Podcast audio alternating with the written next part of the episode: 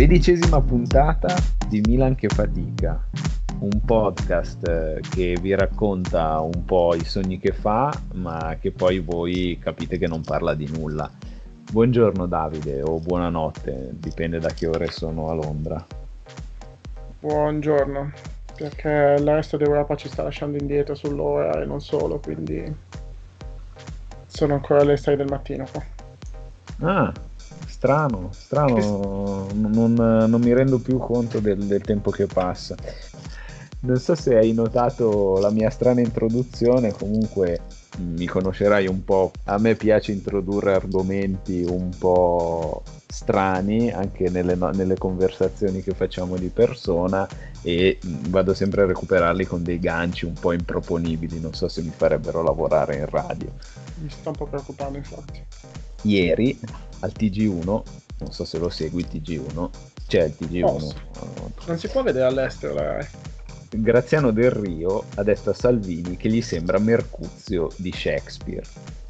E io è spuntato proprio un punto di domanda sulla mia testa, perché poi lo diciamo ai nostri ascoltatori, probabilmente lo sapranno tutti, io e te recitavamo in una compagnia teatrale e di recente abbiamo, almeno io, eh, ho recitato in, in, Romeo e Giulietta.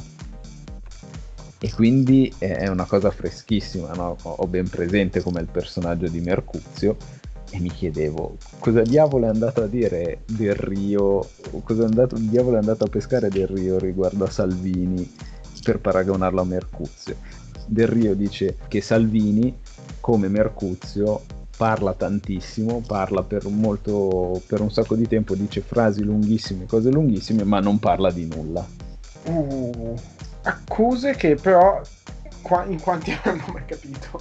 Esatto perché come al solito la, la, la sinistra va... No, beh, stavo per fare un rant sulla sinistra un po' strano, però... Vabbè, il solito snobismo, snobismo di sinistra. Elitismo. E l'elitismo. vanno a citare cose culturali colte come il teatro, che chiaramente lo, lo vanno a vedere solo i comunisti, probabilmente tutti che pagati poi... partiti che poi un autore straniero, perché cosa vogliono?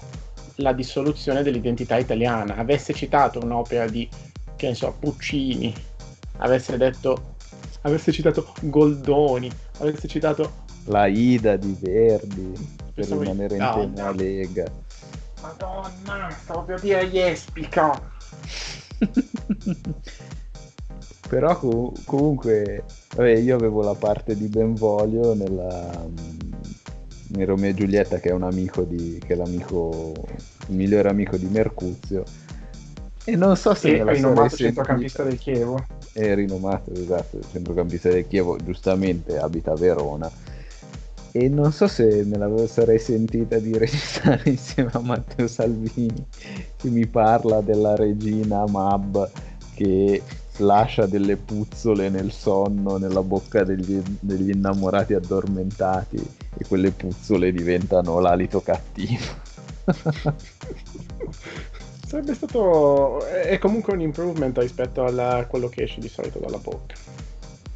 E... e non sto parlando dell'alito cattivo, sto parlando del discorso.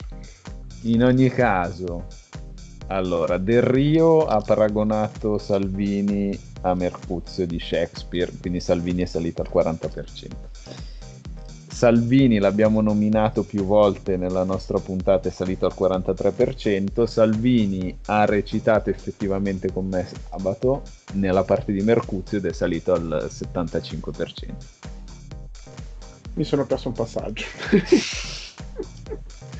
Quello in cui abbiamo accolto nella nostra compagnia Salvini per eh, rimediare alla tua di partita.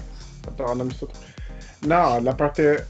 Ah, mi devi spiegare una cosa poi per tornare... Scusa, to- dopo tornando a Milan mi devi spiegare una cosa. Ma, no, mi sono perso, perso il passaggio in cui è passato al 40%.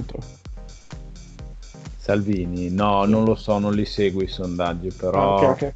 Eh, cioè si dice, si dicono queste cose. Se tu dici qualcosa a favore di Salvini, fai il gioco di Salvini, se tu dici qualcosa contro Salvini, fai il gioco di Salvini. Quindi Era, giocavo fine. un po' su questa Ok, no, no, scusa, mi ero perso il Questa finta, quasi finta ironia perché ho paura che sia tutto vero. Comunque hanno vinto, cioè, eh, eh, l'ho sempre detto che è una logica indis- indistruggibile, quella del se parli male di lui è perché ce l'hai con lui e ti stai inventando tutto. Se lui dice, se, se c'hai solo le prove perché sono state fabbricate, cioè è, è invincibile, se uno vuole credere a qualcosa ci crede e basta. Va bene, dai, finiamo Comunque, di parlare appunto, di nulla e torniamo... Mi detto No. Vai, vai, vai, ti lascio... No, aspetta. Comunque, tu hai detto della mia ripartita, io stavo per dire, mi stavo per toccare, mi stavo per toccare un po', per... Scusa, per toccare un po' sembra una cosa solo perversa. Stai mi stavo, pensando mi Salvini al 75%. no, mi stavo un po' per toccare, per toccare ferro e mi è venuto in mente che per qualche motivo sto vedendo sempre il commento si tocca con mano, si tocca con mano relativo a Pioli. No, non, eh, non lo so, lo vedo su, lo, l'ho visto un po' sul Twitter. Ah, ma era, non era il tormentone di Gattuso? Eh, non lo so.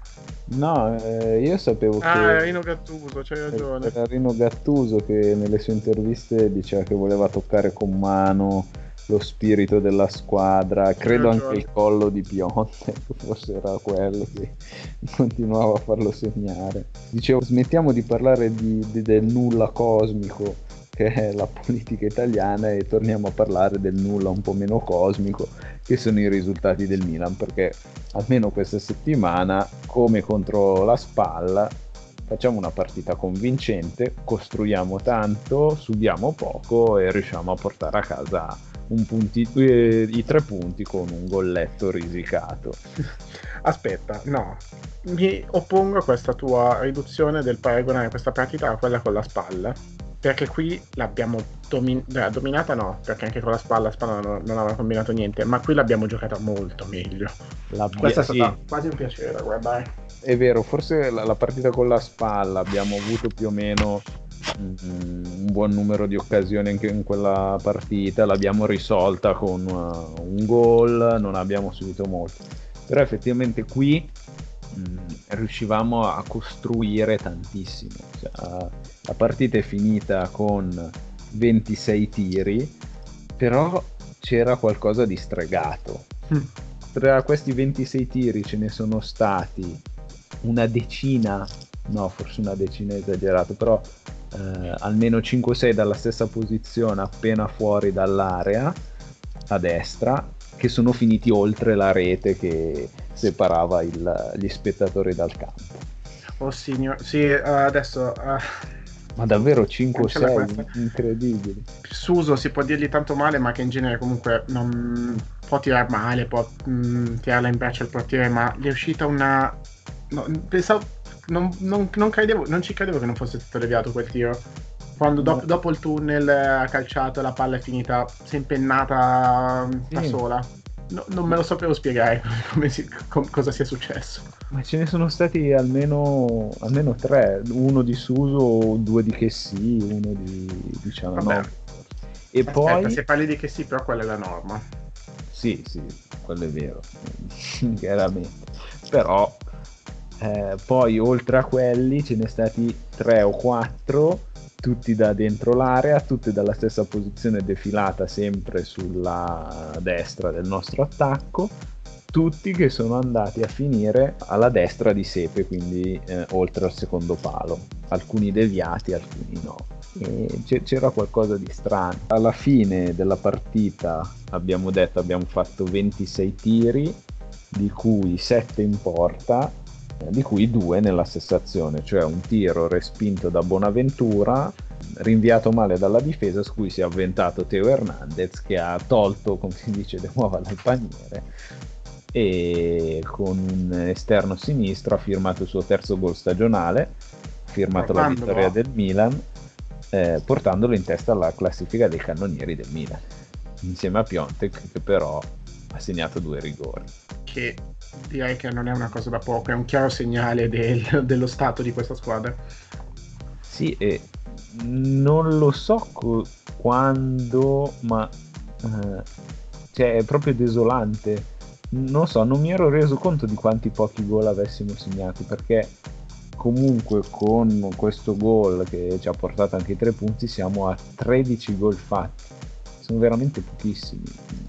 E erano così pochi anche settimana scorsa, cioè proprio non me ne rendo conto. Il... Penso che sia perché non. Um, vabbè, le ultime giornate abbiamo giocato contro Juve, Napoli, prima Lazio, Roma, quindi partite che non ti aspetti di fare tanti gol. Il problema è che non abbiamo segnato nemmeno nelle partite che abbiamo vinto. Abbiamo, tutte... abbiamo vinto qualche partita più di... con più di un gol di scarto? No, abbiamo sempre fatto al massimo uno, due gol. Due gol però, sì. Abbiamo fatto due gol col Genoa, con Lecce, comunque subendone.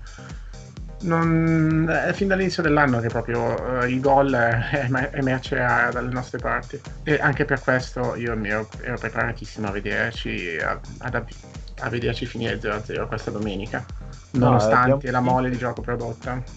È vero abbiamo vinto tutte le partite con un gol di scarto e solo una l'abbiamo vinta segnando più di un gol. Sì è un po' sin- cioè, non il sintomo, è il segnale e anche il sintomo del problema che c'è da inizio anno, mm. che non mi mm. stancherò mai di ripetere. Sì, infatti sembra proprio avviato, avviata la trattativa per portare Ibra o comunque un attaccante a gennaio uh, alla corte di Pioli e sembrerebbe che Piontek sia destinato a un prestito. Cosa ne pensi di tutto ciò? Comincia a essere indifendibile Pionte. Allora, il suo atteggiamento è cambiato rispetto a inizio stagione quando proprio era indisponente, protestava per qualsiasi cosa, cercava solo il contatto, si buttava per terra. Almeno sembra aver cambiato atteggiamento. Però in questa partita Piontek ha avuto 0.36 expected goals, che non è una cifra così bassa per cui non si può neanche dire che non ha ricevuto palloni, non ha avuto occasioni. No, no, ha, ha calciato quattro volte. Ne ho ben presenti due di testa, sbagliati entrambi. Esatto. Comunque entrambe azioni da mh, entrambi i tiri da circa 0,7 0,7 e 0,10 come expected goal, quindi comunque Poi, un valore basso ma non bassissimo. Vedo all'inizio al settimo minuto, ah me lo sono anche segnato in contropiede Piontek trovato da Cialanoglu colpisce il difensore, sì. Qua vabbè un, un po' si, si, aggiunge la sfiga, ne parlavamo forse qualche settimana fa. Non ho mai visto così tanti tiri bloccati dai difensori. Beh, cioè... quello comunque non è, sex, non è eh, sfortuna, direi, è più che altro è che calciamo quando non dovremmo calciare. Sì, sì, no, sfortuna no però mi, mi, fa proprio male vedere anche per esempio il gol che ha fatto Lautaro Martinez quello che passa sotto le gambe del difensore e si infila nell'angolino. Invece i nostri sono tutti bloccati perché gli tiriamo addosso tutte le volte. Ma sai che ci ho pensato anch'io al discorso che facciamo del ma perché non ci gira mai bene che tipo un rimpallo un, un buffon che gioca contro di noi e, e, e, sì, e eh però in realtà sto giro comunque il gol di Hernandez è arrivato per caparbietà e per grinta, ma anche un pochino ci è girata bene, diciamo. Te, te, li devi costruire perché comunque uh, Bonaventura ha scelto di tirare, di calciare da una buona posizione e ha preso la porta, come aveva fatto pochi minuti prima eh, Suso, più o meno dalla stessa posizione. Quello che ha tirato sui pugni del portiere. Sì, Ah, era sì, posizionato meglio. Sì, era molto centrale, eh. era praticamente sulla lunetta. Tra l'altro, ecco, sì, io ho segnato 83esimo col tiro di Suso bloccato da Sepe e avevamo fatto 20 tiri di cui 5 in porta. Si passa all'89esimo in cui abbiamo fatto 26 tiri di cui 7 in porta, tra cui i due del gol. Nel frattempo vuol dire che abbiamo fatto qua altri 4 tiri in 5 minuti, tutti fuori. E vabbè, lì arriva ancora la disperazione, perché comunque allora, come stavamo dicendo, abbiamo fatto una partita a dominare il Parma, che non è neanche una cosa così banale, perché comunque il Parma era davanti a noi intanto in classifica. E lo è ancora. E lo è ancora. Ha messo in, in difficoltà squadre eh, più in forma di noi, come la Roma o... Mm, vabbè, non mi vengono in mente altre, ma mi ricordo no. la partita con la Roma. Ma infatti sono rimasto e... quasi stupito. La, esatto, Roma, comunque... la Roma ha vinto 2-0. E siamo riusciti a dominarlo per tutto il tempo. Neanche una di quelle partite in cui, scusa. No, eh, niente, stavo riguardando, ha pareggiato 2-2 con l'Inter, 3-1 in casa dell'Udinese. Sì, forse gioca meglio fuori casa. Sì, in effetti ha senso che giochino meglio fuori casa vedendo l'attacco che avevano. In effetti avevano anche un attacco abbastanza atipico con eh, Kuczka come falso 9 e Kulusevski e Gervigno pronti ad essere lanciati. Che in realtà viste le difficoltà che, abbiamo, che avevamo fino, alla, fino a una certa giornata a difendere la profondità e a difendere negli uno contro uno non erano neanche dei duelli così scontati anzi Gervigno e Kulusevski avevano tutte le mh, mm, carte regola per mettere in difficoltà i nostri difensori. Ma nonostante ciò e poi vabbè eh, dopo una parola sulla prestazione eccezionale della nostra difesa la possiamo fare. Comunque siamo riusciti a stazionare mh, mm, costantemente nella, nella tre quarti del Parma e anche con azioni abbastanza fluide, abbastanza mm, veloci, in cui riuscivamo a produrre gioco. Non eravamo solamente a fare passaggini al, nella tre quarti, al, mm, girando da una parte all'altra del campo lentamente. Anzi, mi è sembrato che, le, che i tre quartisti No, molti di trequartisti in campo, ho notato. Sì. Sembra, non so se è lo scambio appunto Paquetà, Bona... cioè lo scambio. L'infortunio di Paquetà e l'ingresso quindi di Bonaventura a centrocampo. Bonaventura è un giocatore molto più offensivo di Paquetà probabilmente. Dici che ha aiutato... No, mi ha dato l'impressione comunque che, avevamo, che giocavamo molto, con giocatori molto più offensivi questa settimana rispetto al solito. Mm. Un po' più sbilanciati uh, delle ultime uscite. E comunque Suso, Bonaventura, mh, Cialanoglu ed, ed Hernandez riuscivano a scambiare bene, avevano dei movimenti molto mh, sincronizzati anche. Cialanoglu molte volte uh, si è sganciato ed è andato f- sul lato destro del campo, scambiando posizione, cioè non scambiando posizione, porco giuda. No, aggiungendosi a Suso forse. Sì, andando a scambiare con Suso. Sì, perché Suso non lo smuovi dalla sua posizione. Ma ti dirò anche Suso non mi è dispiaciuto così tanto in questa partita perché uh, quando tutto il fronte offensivo offriva sbocchi con Hernandez sul lato sinistro, la catena appunto Hernandez, Bonaventura e Cialanoglu o anche il, al centro del campo quando grazie a Cialanoglu che si accentrava eh, riuscivano a scambiare, a far muovere il pallone Suso non era più incaricato di fare tutto lui mm-hmm. e riusciva ad avere un po' mh, mm, a fare meno giocate ma mh, mm, più semplici. E adesso non vorrei esagerare perché comunque non ha fatto una partita indimenticabile ma anche un po' più di qualità. Sì. Quello, adesso... che, mm. quello che, speravamo da, da Suso, Suso meno centrale nella costruzione più centrale nella, nella finalizzazione o almeno nella costruzione offensiva sì, e infatti adesso ho guardato um, quanto sono stati coinvolti i giocatori, il quartetto da, um, di trequartisti um, in campo. Infatti, e guardando appunto quanto sono stati coinvolti quelli del quartetto d'attacco, cioè c'è la Noglu, Suso, Hernandez e Bonaventura, hanno tutti toccato lo stesso numero di palloni, tutti 80, mm, 80 tocchi a testa questo per dire come bene o male abbiamo sfruttato tutte le posizioni della, mm, dell'attacco allo stesso modo, non c'è stato appunto uno, uno squilibrio nello sviluppo del gioco uh, sul, solo dal lato di Suso come ha uso fare partite fa o solamente dal lato opposto, quindi è stato molto corale come attacco. Questo, questo coinvolgimento corale, come dicevi tu, è stato anche funzionale al nostro gioco perché abbiamo visto appunto che i quattro che dicevi tu hanno por- eh, soprattutto i tre trequartisti, diciamo, Cialanog, Bonaventura e Suso hanno fatto eh, 15 passaggi chiave, cioè hanno mandato al tiro 15 volte i compagni. La maggior parte delle, delle volte è stato proprio loro perché eh, oltre ad aver fatto 15 passaggi chiave hanno, eh, si sono presi anche 15 tiri non, eh, non, sono stati nessuno di questi tiri è stato finalizzato dobbiamo dirlo. E questo è forse l'aspetto negativo. Però eh, 17 dei tiri che il Milan si è preso se li è presi dalla, eh, dall'area di rigore.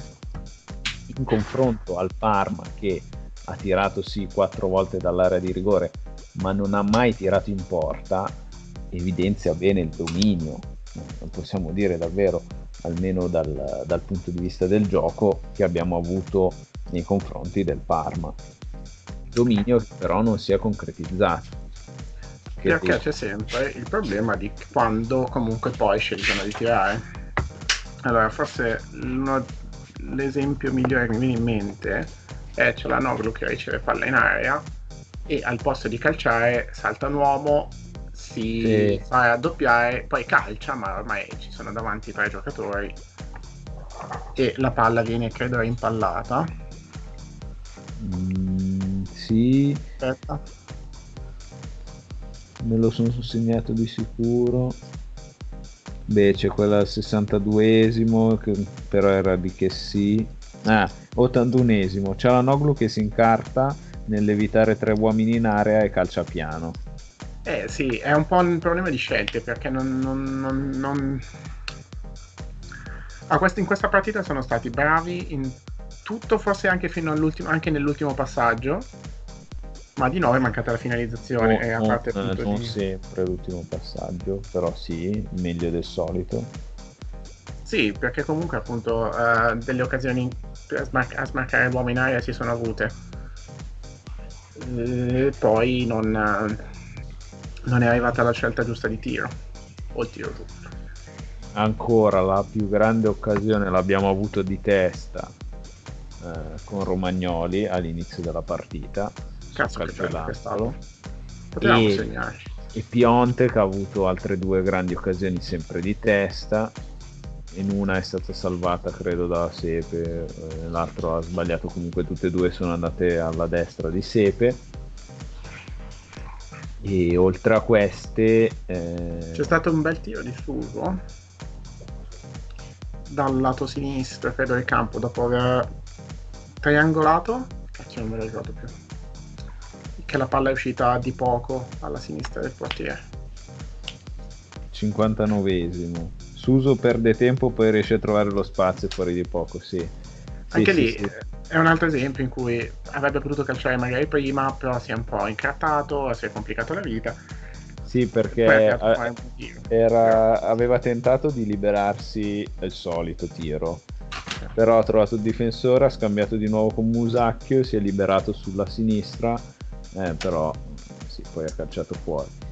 E... Dopo quello il problema, cioè uh, perdono l'occasione giusta per tirare, non tirano quando dovrebbero, o se lo fanno, appunto lo fanno quando non dovrebbero, e tutto ciò è poco produttivo. Sì, ancora, abbiamo ancora luci e ombra perché non possiamo parlare di una brutta partita del Milan non possiamo parlare di un brutto atteggiamento del Milan, soprattutto perché adesso noi stiamo parlando anche dell'attacco, ma come hai detto tu, dietro a Bennasser hanno fatto tutti una partita fenomenale. Eh, una fenomenale magari no perché è vero l'avversario è il Parma, però comunque una partita perfetta. Ma, e... Sì, mamma mia. Allora, Conti probabilmente è stato credo votato migliore in campo Ah, ah, no, non è stato votato migliore in campo perché um, i tifosi hanno scelto Hernandez come, come migliore in campo. Ormai, vabbè, è diventato idolo della curva. Rispetto alla partita con Napoli e Juve siamo tornati di nuovo ad avere una formazione sbilanciata con... Uh, no, um, ri- rispetto alla formazione con Napoli e Juve siamo tornati alla costruzione con la difesa 3. Sì, blo- con, con Hernandez eh... li- di libero di diventare un'ala, un'ala offensiva e Conti più bloccato. È tornato Bennasser eh, in regia, si è fatto ammonire un'altra volta. Non una partita eccezionale quella di Bennasser, eh, che sì, è tornato in mezzo al campo, invece lui non mi è dispiaciuto. Ovviamente. No, so- soliti problemi di decision making di che sì. sì. Ha tirato secondo me quando avrebbe voluto passarla e che, che ti è passato quando avrebbe voluto calciare e quando sì, ha calciato ha calciato chissà dove. Offensivamente non ho più, non ho più speranze né, né, per lui e ne ho pochissime anche per Piontek. E invece una cosa, prima di passare proprio alla difesa, ho notato questa cosa che no, non so se riusciamo a svilupparla bene in un concetto. Il fatto che l- è molto fluido il giro palla del, dei nostri interpreti, però gli scambi che facciamo li, li facciamo con i giocatori molto vicini e con questi passaggi non riusciamo a scombinare troppo gli equilibri difensivi di schieramenti avversari. Mm, ho visto, cioè lo, lo, notavo proprio perché ho visto un pezzo, uno spezzone di Juventus Sassuolo in cui eh, credo fossero Di Bala sulla destra e Quadrado si passavano la palla come se la passano i nostri Conti e Suso eh, però quando lo fanno i, i, nostri giocatori questo passaggio non, eh, non, porta a nulla dal punto di vista difensivo degli avversari, cioè gli avversari so, sono fermi a marcare eh, il terzino e l'ala e rimangono a marcare il terzino e l'ala. I passaggi della Juve invece riescono a spostare proprio gli equilibri difensivi perché in base magari al posizionamento, in base alla velocità del passaggio, eh, sorprendono di più l'avversario forse. Sono passaggi più difficili, immagino. Mm, non lo so, allora possono essere scelte perché per esempio puoi scegliere di associarti con un giocatore vicino a te e isolarne uno sul lato opposto magari. Mm, potenzialmente noi possiamo concentrare appunto Hernandez, cioè no, Buonaventura sul lato sinistro e poi e attirare diciamo, la, l'attenzione della difesa da quel lato per poi apparire sul lato opposto e cercare di smarcare su uso l'inserimento del, di un centrocampista. Può essere una scelta, può essere un discorso anche di qualità, perché comunque per fare un certo tipo di eh, per giocare in velocità quando sei a 20 metri tra, tra, di loro ci vuole una certa sensibilità in più nel fare il passaggio. Mm. Può anche essere anche il, il, discorso che noi comunque con il Parma eravamo eh, fissi nella tre quarti offensiva. Il Parma era estremamente schiacciato, non è neanche lo spazio per giocare in, uh, a quelle distanze con quelle. Um, con quelli. Ah, mi vengono in mente sinonimi di spazio. Sì, forse boh, quello che ho visto, gli, i passaggi che fa il Milan non gli permettono di risalire il campo così velocemente da attaccare una squadra che ancora deve sistemarsi difensivamente. Quello è un problema dei nostri, cioè lì è un problema tecnico, perché non riusciamo a fare il, il passaggio giusto, quindi magari allora a volte è un problema di scelte, a volte il passaggio è, squilib- è squilibrato e quindi non, non, non riesci a farti guadagnare il tempo che ti servirebbe. A volte invece è quello che succede quando un giocatore fa 10 tocchi prima di alzare la testa, guardare chi c'è attorno e a quel punto non hai più, la, non hai più il tempo per fare il passaggio giusto. Perché Beh. il movimento del tuo compagno ormai ha fatto il suo corso e la difesa ha recuperato oppure si è andato a sbattere contro 10 difensori. E purtroppo è un problema che hanno i nostri attaccanti adesso non so in quanti, forse, eh, non, forse c'è la Noglu in grado di alzare la testa brevemente dopo aver, quando, dopo aver in contropiede. Suso non è uno che fa delle giocate rapide in contropiede, l'abbiamo sempre detto. Bonaventura fa, fa molti tocchi, per quanto sia un eroe della tifoseria in questo momento, fa tanti tocchi troppi. Sì, eh, sì forse il fatto che è mancato così tanto, un giocatore così caratteristico, comunque in qualche modo aiuta, eh, ci ha fatto dimenticare come, eh, quasi come Suso, anche lui subiva molto il, un andamento altalenante delle sue prestazioni e anche lui è molto accentratore di gioco almeno con, per come veniva schierato due anni fa oramai. Aspetta, sto pensando, perché non lo so, non è che, non è, che è tanto accentatore, però è, è uno che ti rallenta sa- molto l'azione. Non sì, so se... sì, che fa tanti tocchi. Sì, Proprio forse carità. centratore no, però che ti fa tanti tocchi che per portare fa... Cioè, eh, è, è, fantastico negli inserimenti. Quello sì. Salta però... spesso l'uomo.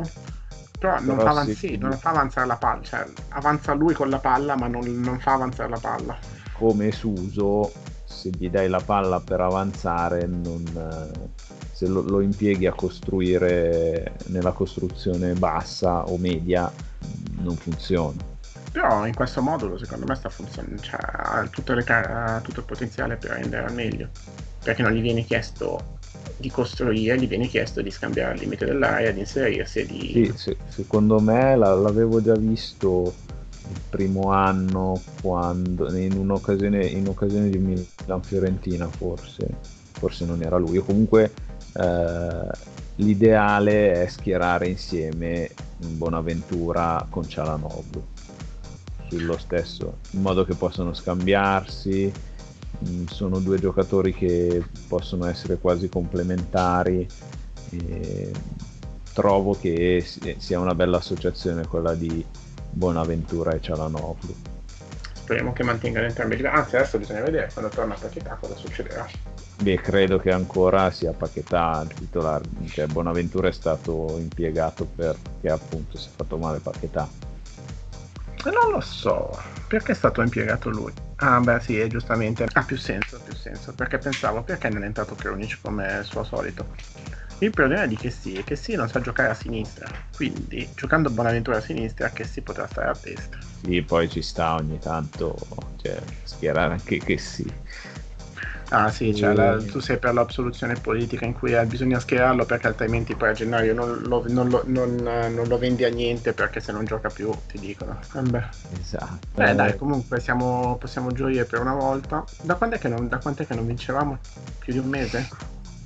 No, signore, non pensiamo a queste cose.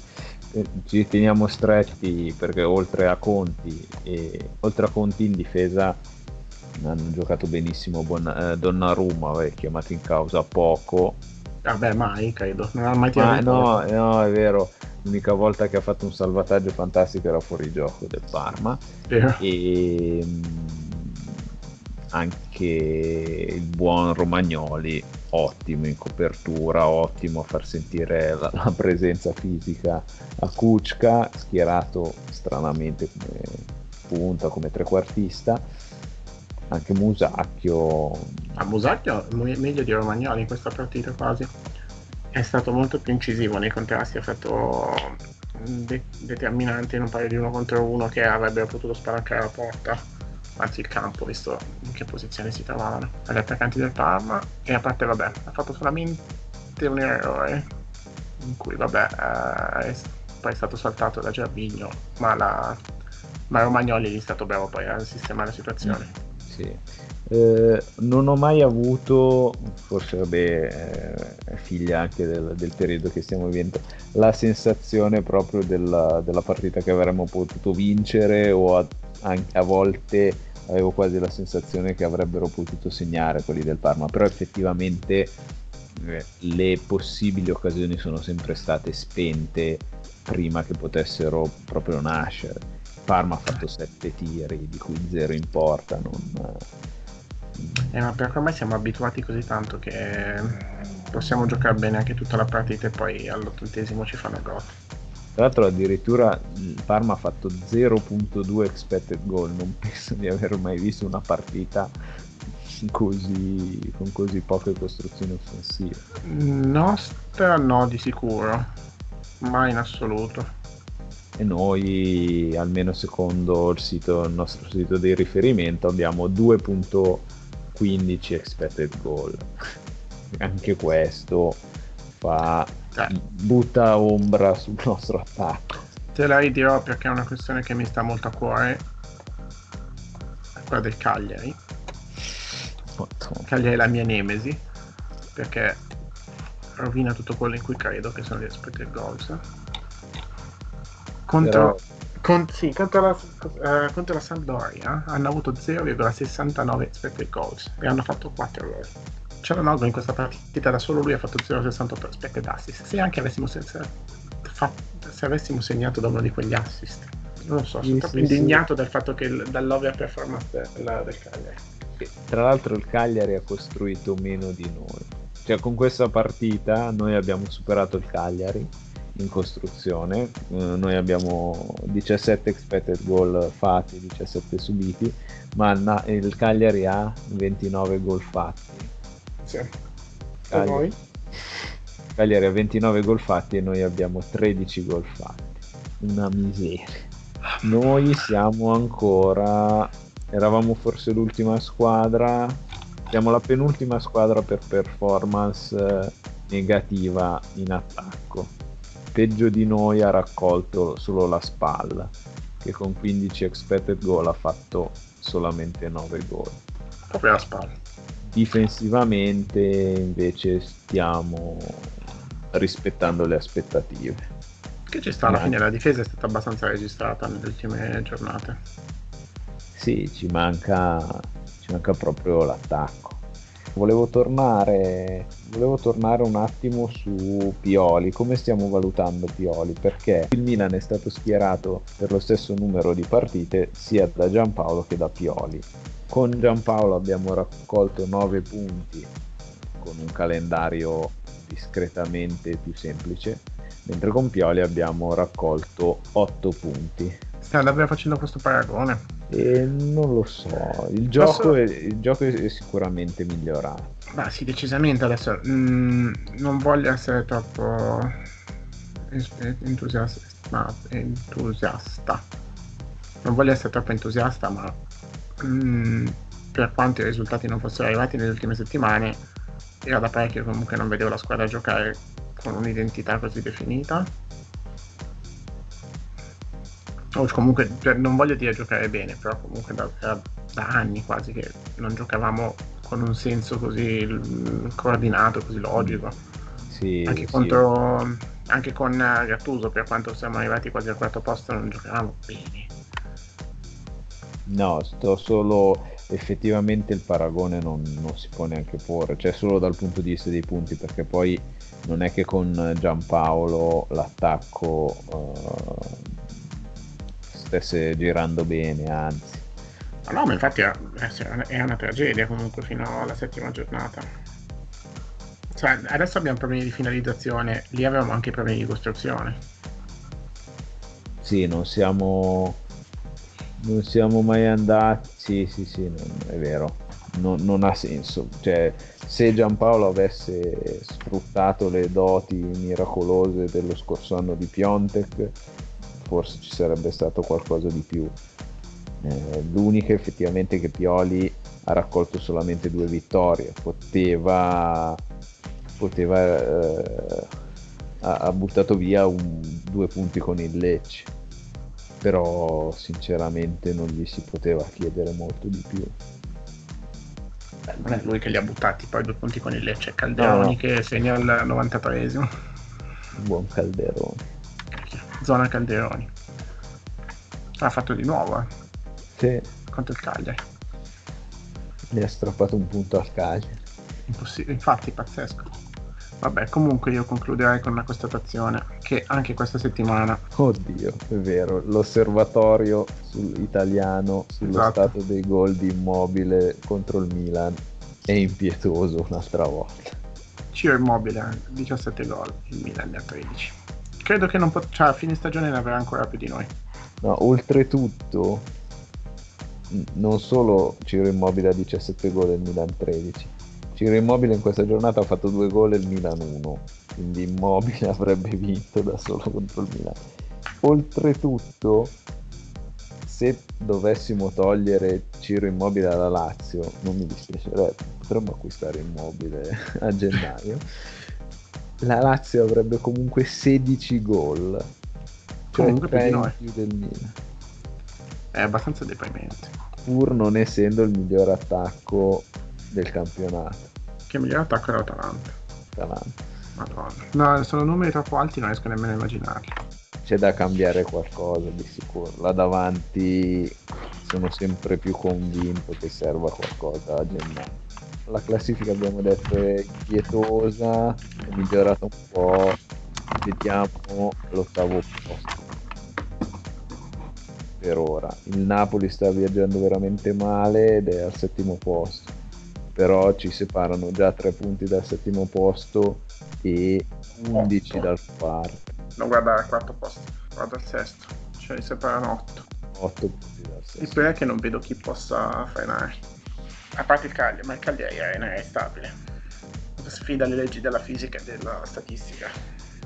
Tra l'altro, me ne accorgo solo ora, difensivamente molto meglio di noi fanno solo l'Inter e la Juve.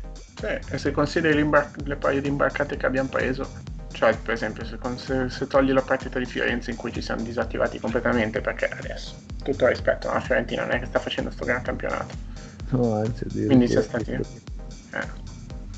per cui Beh, se fossimo perso... spenti completamente in quella partita saremmo stati una tra le migliori difese bah ne parlavo con un nostro amico che ci è venuto a trovare sabato che ci ascolta da, dalla Sicilia saluto al nostro amico Simo. Oh, grande Simo. Eh, non potevamo scegliere una stagione peggiore per cominciare questo podcast. Vabbè, alla fine è positivo perché se, se le cose vanno bene non c'è niente da dire. Sì, ci beh, pensi? Oddio, degli ultimi dieci anni, quindi qualcosa da dire l'avremmo trovata sempre. Vero. Pazzesco, mi è venuto in mente, adesso chiuderemo la puntata con quello che avevo pensato per cominciarla, cioè il mio, la, il mio giro strano di parole su Salvini voleva mm. portare a un qualcosa che mi era venuto in mente sempre dopo il commento di Del Rio di Salvini, cioè un, un qualcosa da fare, narrare le stagioni o alcune partite del Milan con un linguaggio teatrale. E ho detto ho avuto l'idea del secolo. E poi mi è venuto in mente Federico Buff. Non è un'idea così rivoluzionaria infatti.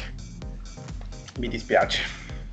Niente dai allora ci penserò nel frattempo. e dai chiudiamo. No, magari ci salutiamo, ci salutiamo qui una buona notte un buongiorno a voi che da Londra cominciate a lavorare tra poco sì sì sono le nove e mezza oramai Mm, eh, come passa il tempo quando ci Cazzo. si eh, quando ripenso ai bei momenti, penso alle esultanze di Hernandez, il tempo vola. E noi ci risentiamo la settimana prossima. Dopo Milan. Bologna, Bologna. Bologna. Questa come la vedi? No, no, no, come quella col Parma. Rischiamo sempre a tutte le partite. Bologna, tra l'altro, concorrente per arrivare ad Ibrahimovic. Tu sai che forse ce lo vedrei meglio nel Bologna. No, cioè la maglia gli starebbe bene, ma la maglia del Bologna credo che stia bene più o meno a tutti. Poi noi abbiamo Paolo Maldini, loro hanno Gianni Morandi, forse meglio Maldini. E con questo pazzesco confronto che non, non, mi è chiaro dove dovesse andare, siamo pronti a salutarci. Ciao.